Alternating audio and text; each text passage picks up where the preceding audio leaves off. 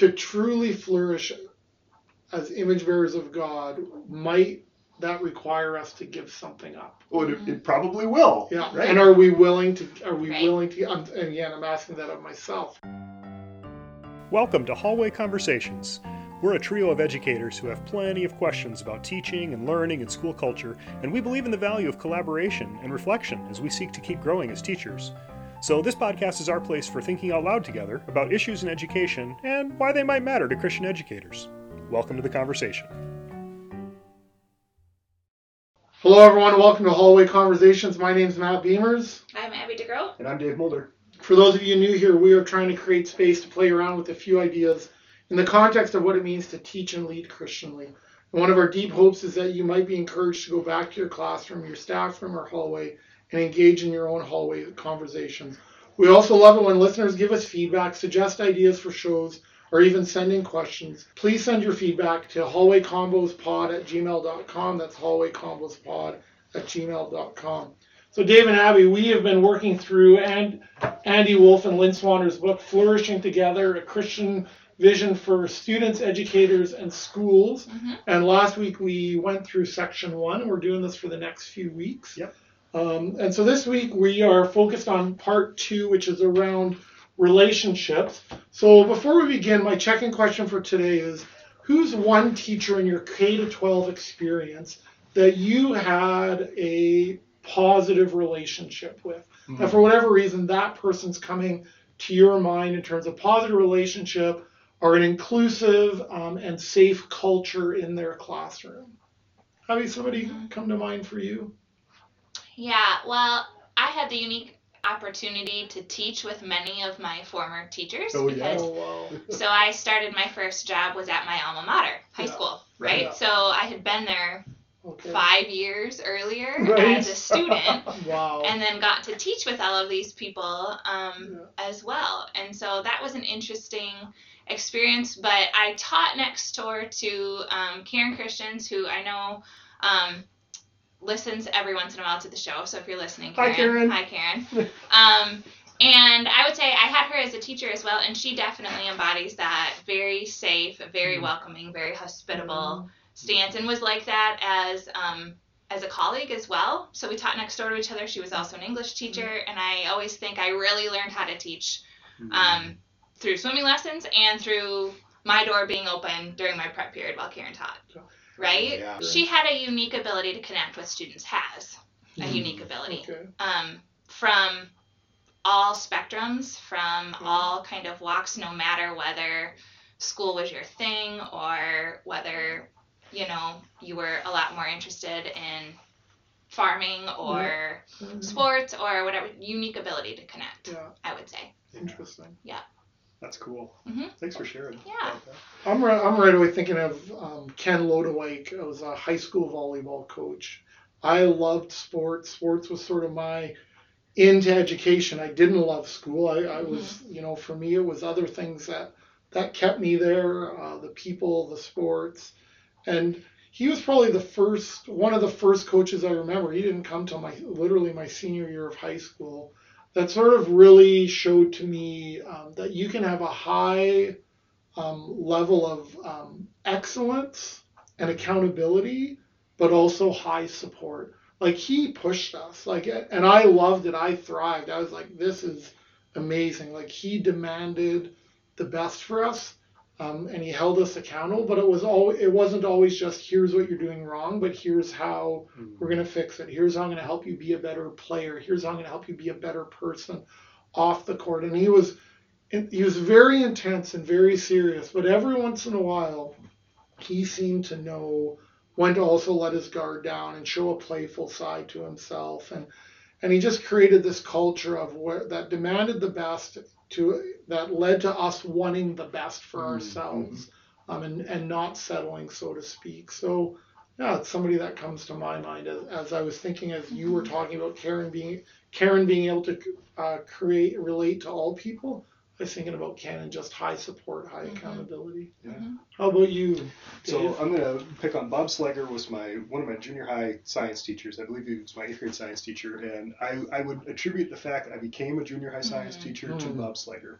Um, he was the sort of teacher who's quirky, but in such a genuine and caring way.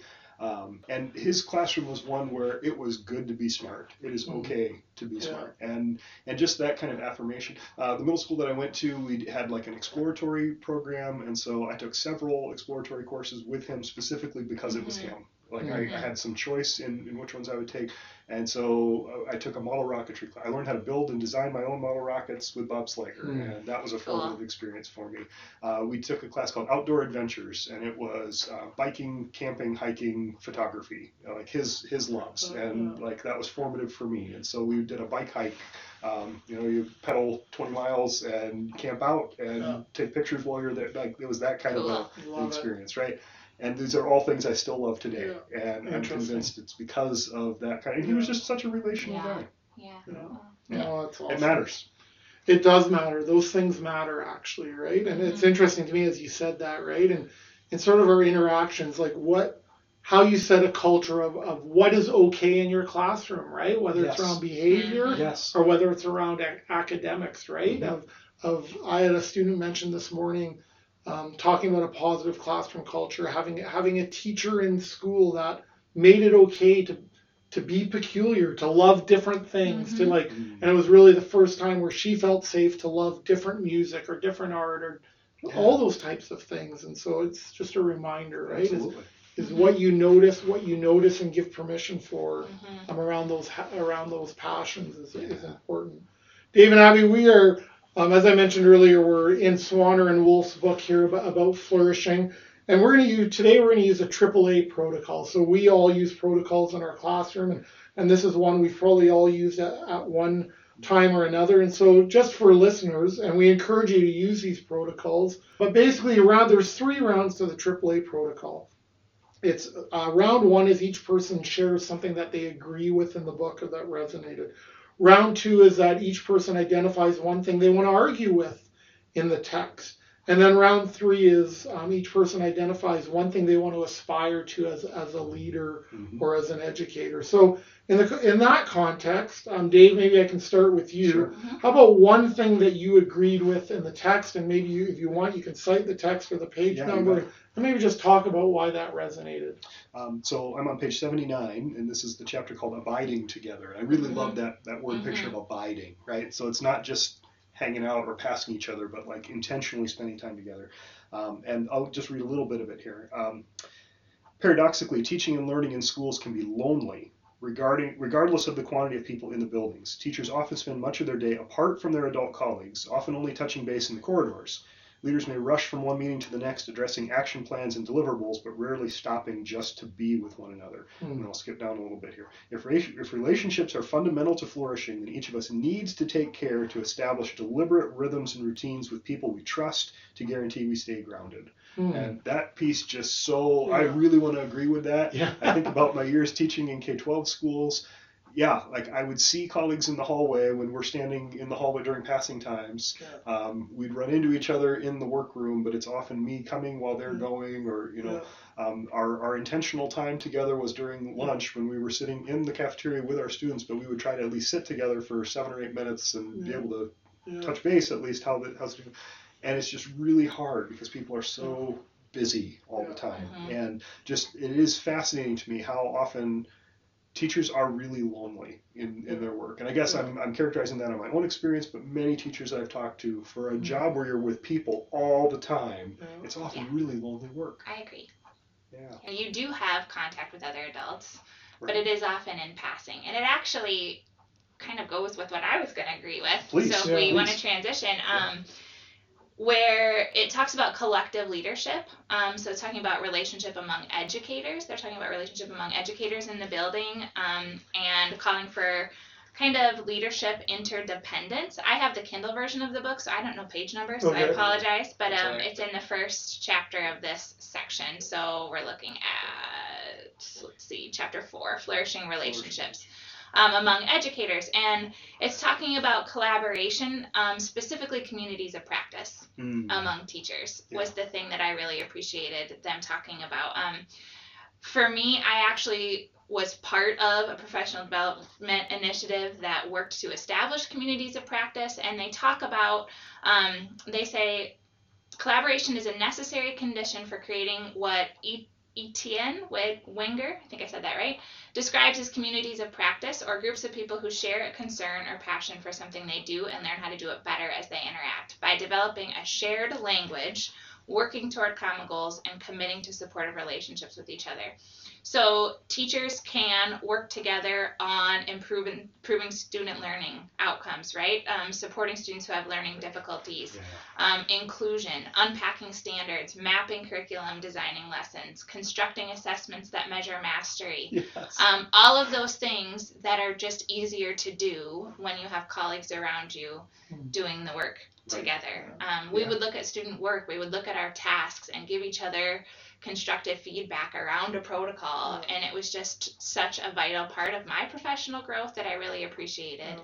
Um, this idea of developing not just like you have 45 minutes Mm. in a Mhm. room, but specific communities of practice where you're working toward a common goal and developing shared language, Mhm. right? With a longer term view. Absolutely. This isn't a it's not kind of it's thing. not just plan for next week, Right.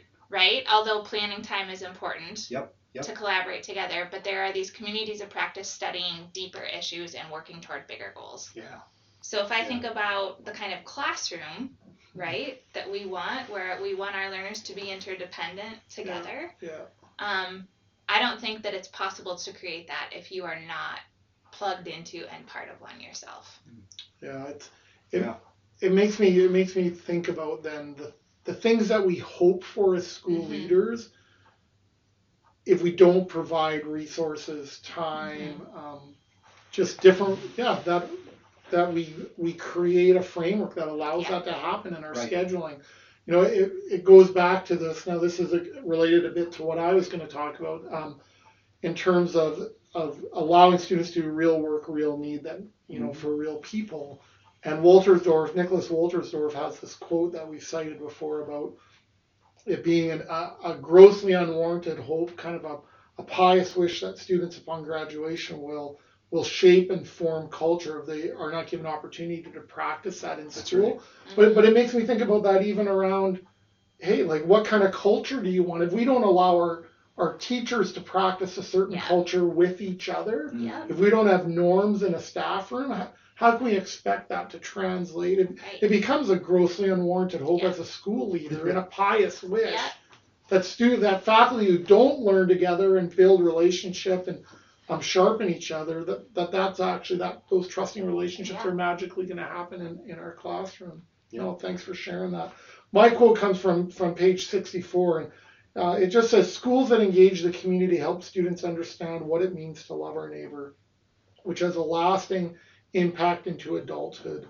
I mean, it just made me think about what are the what is our you know our deep hope for for our students Yeah. um, for and all of this in an acad- rigorously academic um, context, but how are we ensuring that there's a connection between um, the head and the heart? That the Mhm. things that we're learning, um, education as formation. I mean, it's a, of course we want our students to love our neighbor and to understand who their neighbor is. Mhm. Um, but again, it, it becomes this pious wish and this grossly warranted hope if they're never rubbing shoulders with their neighbor, if they, if they literally don't know who their neighbor is. And it just made me realize, and this is not my question, I heard this from someone else, and, and you have probably have heard this before too, right? But it's this idea like, if your school shut their doors tomorrow and closed down forever, um, would your neighborhood miss you? Or would there be great rejoicing Oof. in the land, right? Right. and it's something to think about right is like is like how do our neighbors view us and and have we even have we even asked them Mhm. like Yeah. what is their perception Yeah. um, of who we are and i just think about um, my friend uh, daryl who daryl deboer who works with teaching for transformation he often uses the language of de- of things being deeper in and further out and i think when we do real work that meets a real need um, to use uh, swaner and wolfe's language of um, how do we get our students to move into our neighborhood or our schools to move into our neighborhood to be a faithful presence that then our then our faith isn't it goes deeper in but it also goes further Mhm. out and i just Yeah. love that idea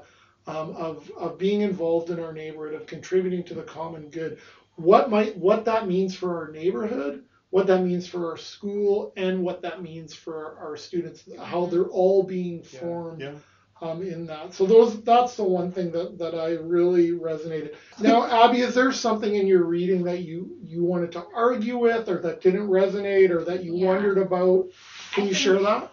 Yeah, I think one thing that gave me just a little bit of pause and wondering um, in the section in chapter five about enduring relationships. So they introduced the term meno, right? Yeah. About that abiding Mhm. relationships. I wondered about the idea of long abiding relationships in the context of teachers. I think they mentioned traveling with students Hmm. right from Oh, from yeah. grade to grade um, or colleagues working with one another across the years and i think in healthy institutions with healthy individuals i think that that would be the asset that the authors describe it as however i can't help but think that maybe promoting longevity as a rule could Mm. do harm Hmm. in some situations with Yeah. unhealthy people Yeah. right and the authors do acknowledge that like the human frailty part of it so they say this is a quote and again i don't have a page number um, but such mental commitment also permits and expects things to go wrong in our relationships. When we enter into a mental relationship with one another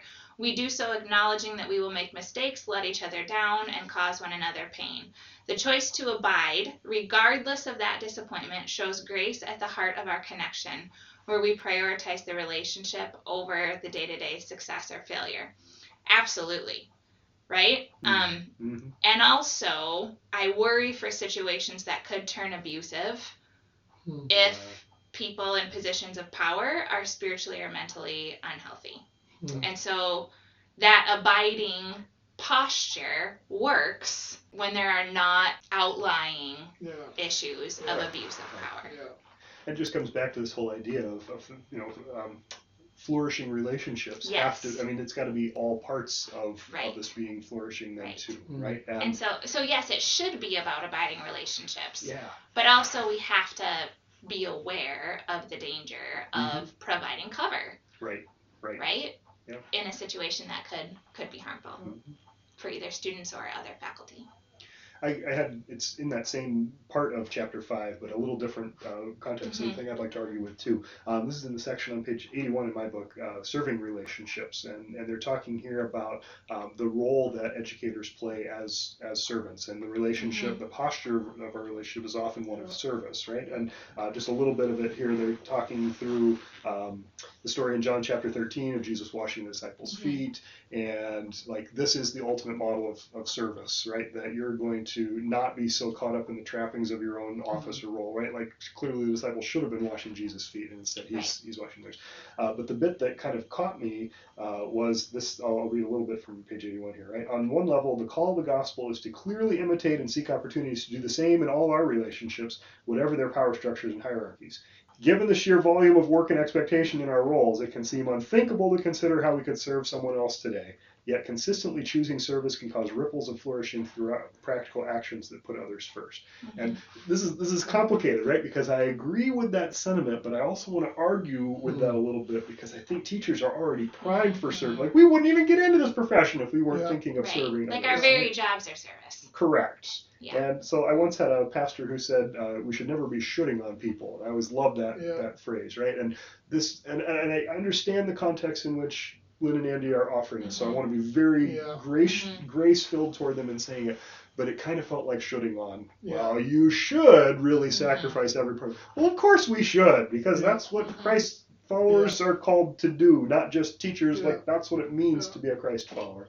But I just wanted, like, in today's school climate and culture, I wondered how that would be received by other teachers. So mm-hmm. that's a small quibble, really, in the, Yeah. in the midst of, Yeah. of what I thought was a beautiful piece. right absolutely and mine is the same Yeah. like they they acknowledge Totally.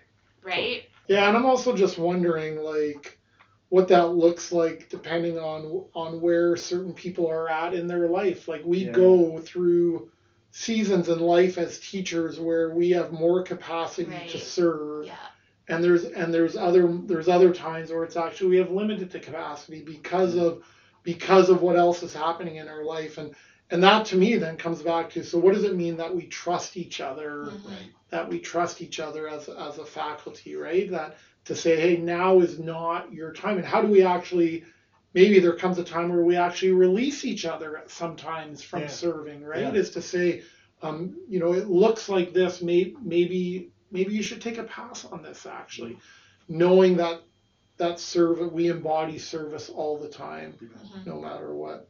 Yeah, one of thanks for that, Dave. One of one of the lines that I found really interesting. It was actually a really small line. It, it was.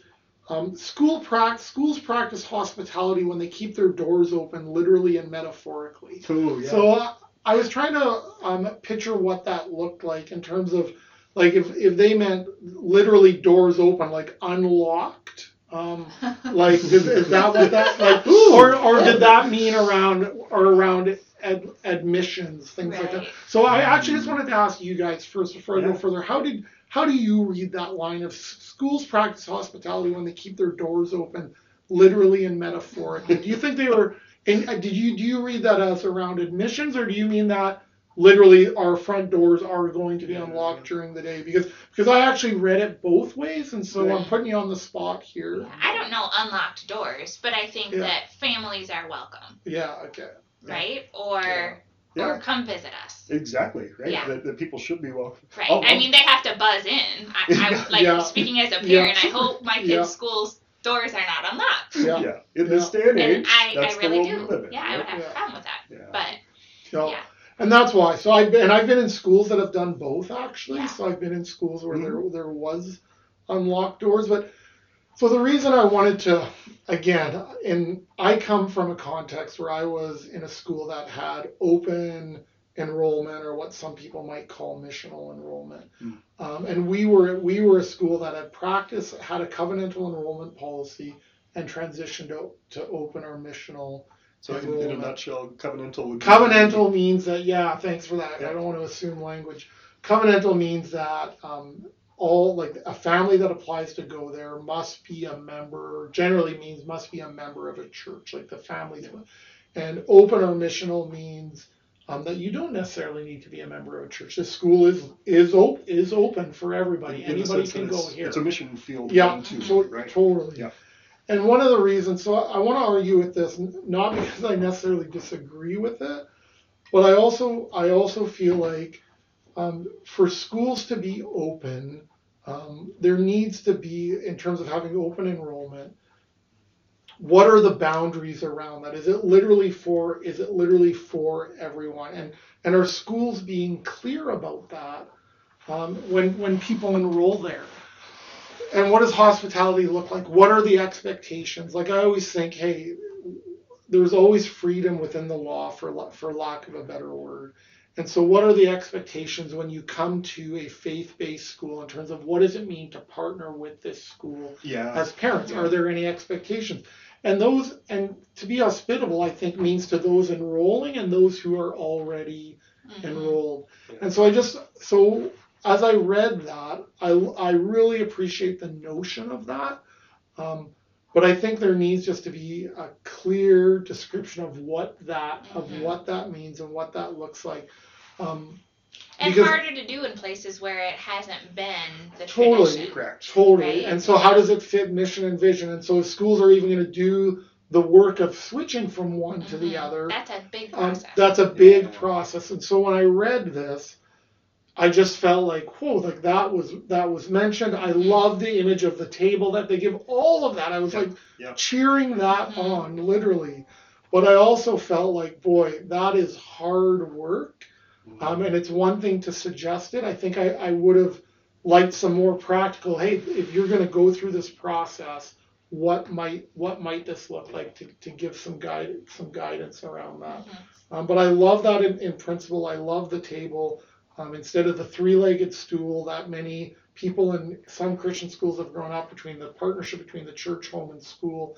I love that idea of where does the community fit into that. Um, but I just think that that is a that is a hard work that needs to be done for schools. Um, that one, yeah. So I just I, I wanted to argue with that a little Yeah. bit. Mhm. All right, round three is what do you aspire to as an educator? So is there something in here um, yeah, that you thought, yeah, I need to make a note of that, and, and I want to aspire to be more like that, or to embed that more into my practice. Dave, I've got a. This is a short one for me, but, Okay. but one that really caught me here. Um, on page 62, so I'm in the chapter four on flourishing relationships. Um, this is the quote that, that caught me. In many schools, the subtext of relational work is transactional, Mhm. whether conscious or not. For example, positive interactions between leaders and teachers can be viewed as important primarily for efficient school management, while good relationships with families can be seen as a vehicle for reinforcing the work of teachers in the classroom. And, and I just that caught me because I think that there, if we're serious about flourishing and we're talking about relationships, that means like we need to lead with that flourishing. It can't just be something transactional. And I've said before too, uh, like I think there's a difference among colleagues between being congenial and being collegial, right? And I think that that's the same kind of argument here. It just makes me, it strikes me again that reminder. I got to be more than just congenial, more than just being friendly to people around me. If I'm going to be a true colleague, there's a different kind of engagement that you have to have there, and it's more than just that transactional nature. Right. And mine actually is from the same section. Oh, yeah. Um, and it's it's this: a Christian vision for education does not view outcomes as ends that are justified by relational means. Rather, such a vision flips this narrative by framing the goals of education as entirely relational. Oh yeah.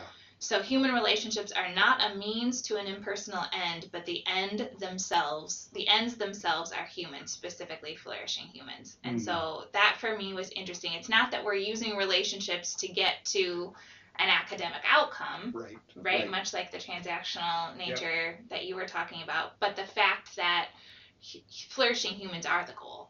Yeah. Mm. Right. And that changes the conversation. it then, right? Like, totally- if that's the outcome we're flips it. actually looking Yeah, for. and I thought I needed to hear that. yeah. Yeah. Good Do you- Do you think that's what most parents want?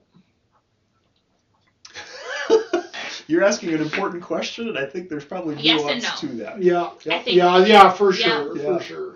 I, I think the short version, most parents would say yes, but I don't know that they mean yes when Wow. push comes to shove, right? Because I think there's multiple layers. Yes, but not, Not at, the, cost, of. of fill in the Yeah. blank. Yeah. Right. I think that uh, the reason I ask is that I'm asking that even as I reflect on myself Yeah. as a parent. Mhm. So I Yeah. don't. So that question sounds like you parents who are listening. I'm saying Mhm. what I'm maybe the better context is that what I want as a Mhm. parent, and Mhm. and in the end, for of course I want my children to flourish. Right. Right. And I also want But to get what else? school. Totally. Yeah. What Right. What else? Like, what else do I want? Right? This And picks up on what we were talking about Yeah. last week too, right? Like Yeah. how how peculiar do you want to Yeah. be? Yeah. Right? Do we really want peculiar? Yeah. Yes, but yeah. do we? Yeah. Yeah, totally. yeah. if to truly flourish as image bearers of God, might that require us to give something up? Well, it, it probably will. Yeah. Right. And are we willing to? Are we Right. willing to? I'm, and again, I'm asking that of myself, and it's like, the the yes, but the gospel message is one of being countercultural, though, Yeah. right? So then, if we're serious Yeah. about flourishing Yeah. in a gospel-informed kind of Mhm. way, does that mean we're gonna look peculiar? We're gonna do things differently? Yeah. Probably. My my aspire comes from page 80, where it just says, if we're going to genuinely pursue flourishing together, we first need to we need to first acknowledge our shortcomings, where and whom we have Ah. excluded rather than included, and then turn to do the hard work of reconciliation and where needed, restoration and renewal. It just reminds me, right, that reconciliation begins first by listening and trying to Mhm. understand, right? Just to, be, to having the courage to ask hard questions and then to reflect on them. And so um, it just, and it made me wonder for all of our communities, um, no matter where that, you know, where the harm has been done. Um, and I need to think about that in my own life too. Like as I'm sitting here talking, where do I need to seek reconciliation? Yeah. Where did I? Because nobody gets it right all the Right. time. It's one thing to acknowledge that we didn't get it right. It's another step. It takes courage for the sake of their flourishing and, and even our own to seek people out and say, how how could we have done better so that we can do better Mhm. um, in the future. Mhm. Folks, thanks for the good God delighting work that you're doing in your schools and with students. We want to thank you for joining us in the hallway. And as you go into this week, we just want to send you with this blessing. May the Lord bless you and keep you. May the Lord make his face shine upon you and be gracious to you. May the Lord turn his face towards you and give you peace and give you peace and give you peace. Amen. Thanks for listening and have a good week, everybody. This podcast was quite literally dreamed up during one of our actual hallway conversations. Our music is by Ethan Mulder. Hallway Conversations is an independent podcast created and produced by Matt Beamers, Abby DeGroat, and Dave Mulder. Thanks for listening. Couldn't, I was panicking. I was reading. hey, this is relational work too, after all. Sometimes things do fall apart. Oh my word! It's all right.